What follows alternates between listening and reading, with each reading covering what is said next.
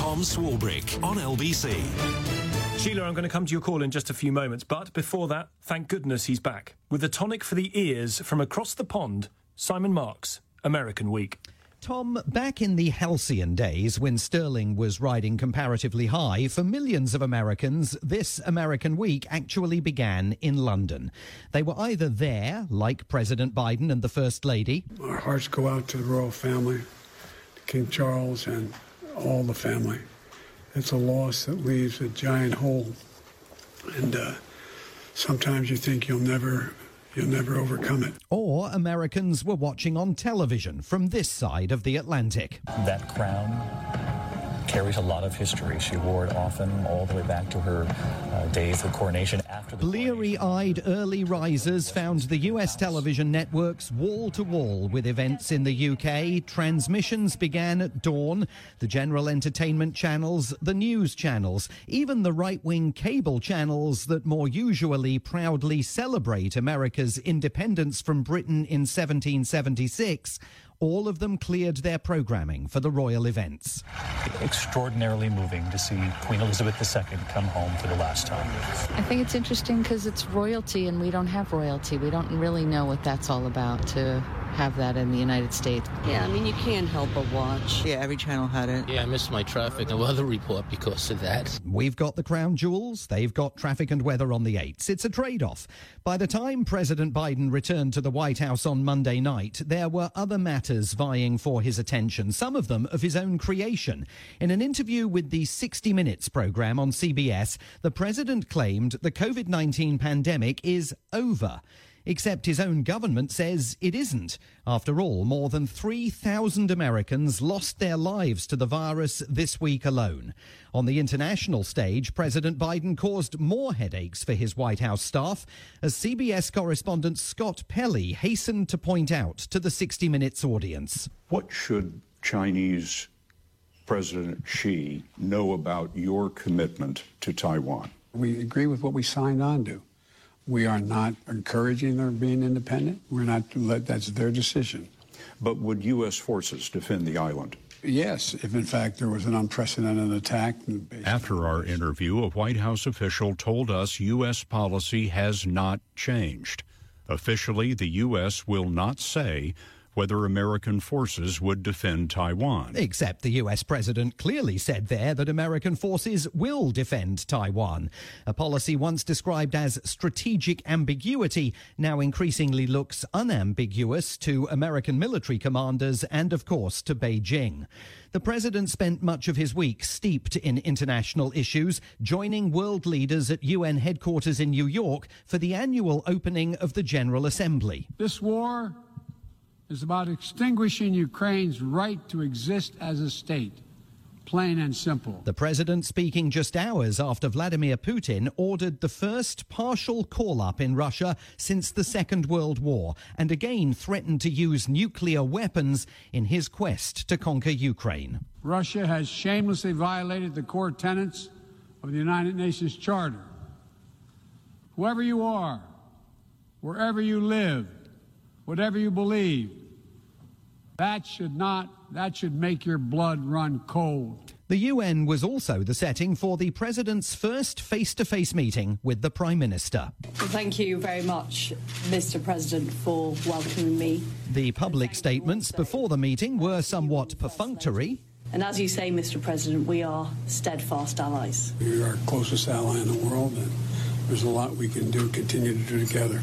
But one thing they won't be doing together is forging a trade deal between the US and the UK. On her way to New York, the Prime Minister conceded an agreement is still years away, bowing to the geopolitical reality of an American president focused on domestic priorities and worried about the Prime Minister's plans for the Northern Ireland Protocol. It's not a surprise to me because free trade agreements take a long time to negotiate. At the White House, National Security Advisor Jake Sullivan with the counterpoint to Boris Johnson's erstwhile claim that the UK was first in line for a trade deal with America. And that's doubly true with respect to a potential US UK trade agreement because, as President Biden has said many times, he's looking to uh, move beyond the old model of an FTA to a model that is actually more geared to today's economic realities. Elsewhere in America, this was the week when reality once again bit for former President Donald Trump. We are filing a lawsuit against Donald Trump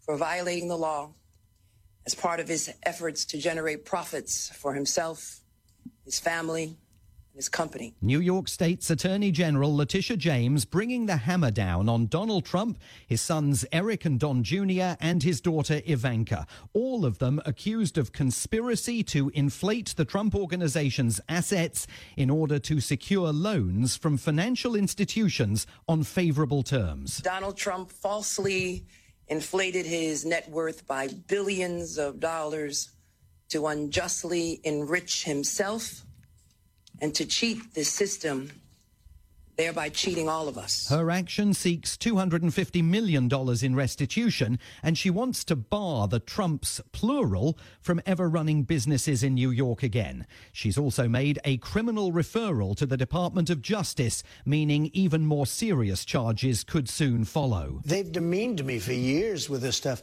there's something wrong with them. I, th- I really believe they hate our country. The former president took to Sean Hannity's program on Fox News to insist it's all a witch hunt and that his business dealings are pure as the driven snow.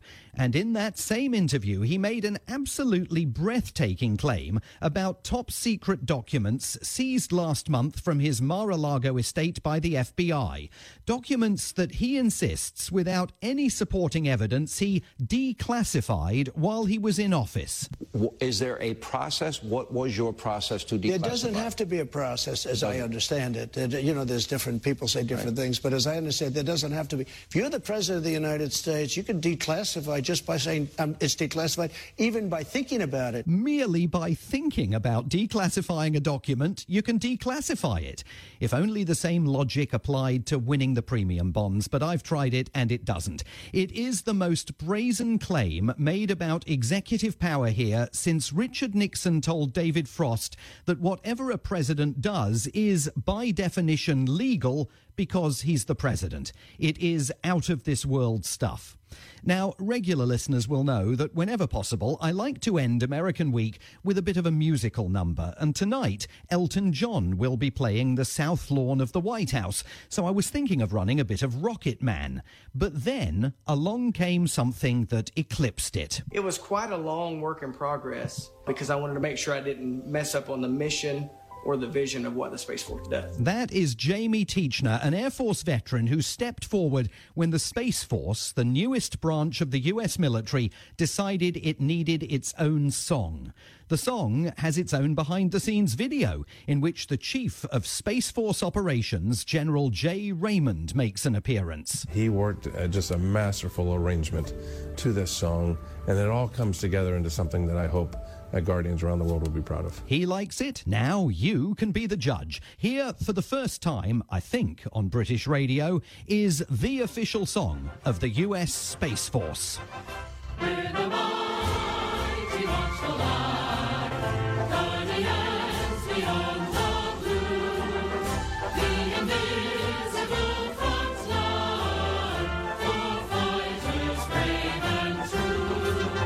They've got us covered up there. America's real life Guardians of the Galaxy.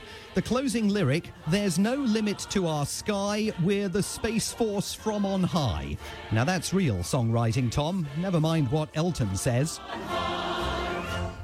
From Washington, D.C., where things are turning ever more crazy, LBC's Simon Marks.